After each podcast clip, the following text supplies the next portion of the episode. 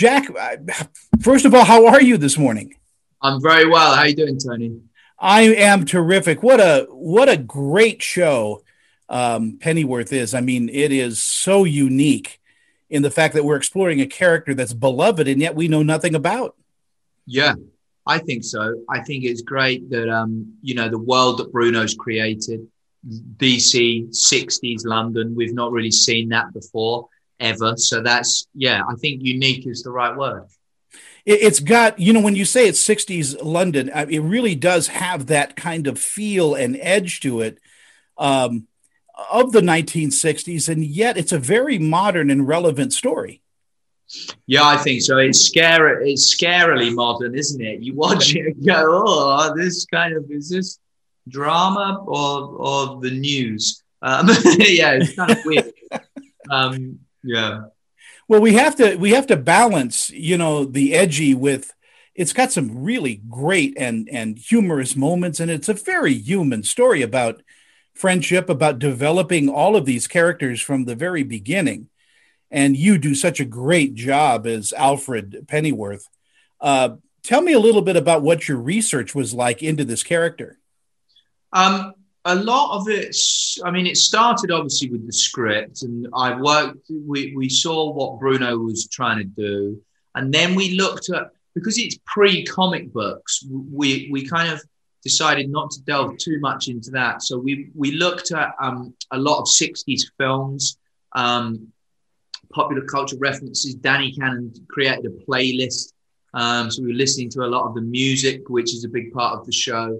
Um, and uh, yeah, it was much more sort of driven that way rather than um, comic book canon stuff. Yeah, it really kind of has that Alfie feel, uh, you know, with Michael Caine in it. Yeah. Uh, tell me about your audition process. How did you get the role?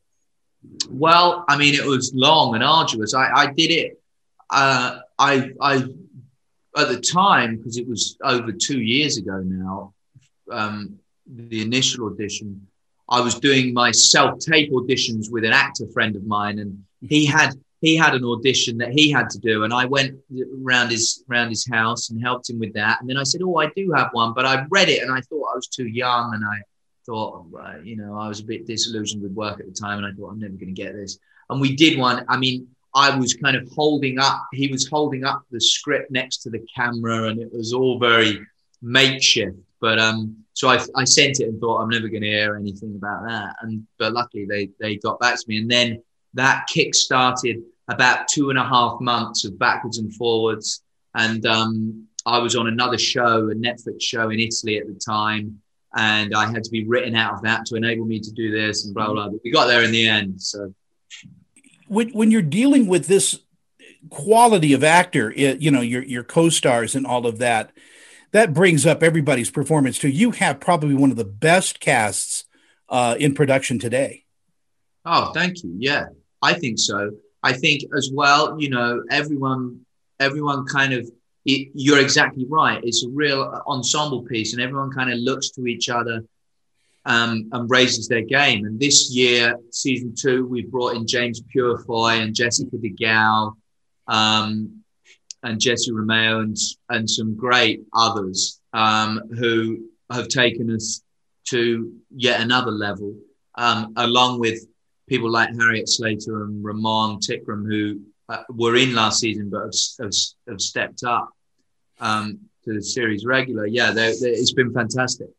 I was talking with uh, with Emma just a moment ago, and she was also telling me that your crew, your gaffers, your grips, you know, those guys, you're you guys have become a family after season one.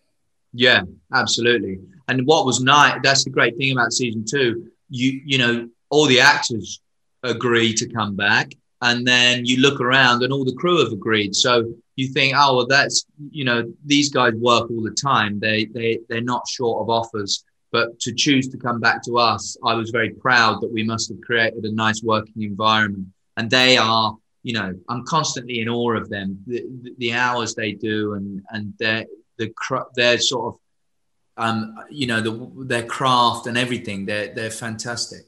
it is a fantastic series and so dark and yet funny. And there are moments in there that you just have to you know hold on tight and and watch.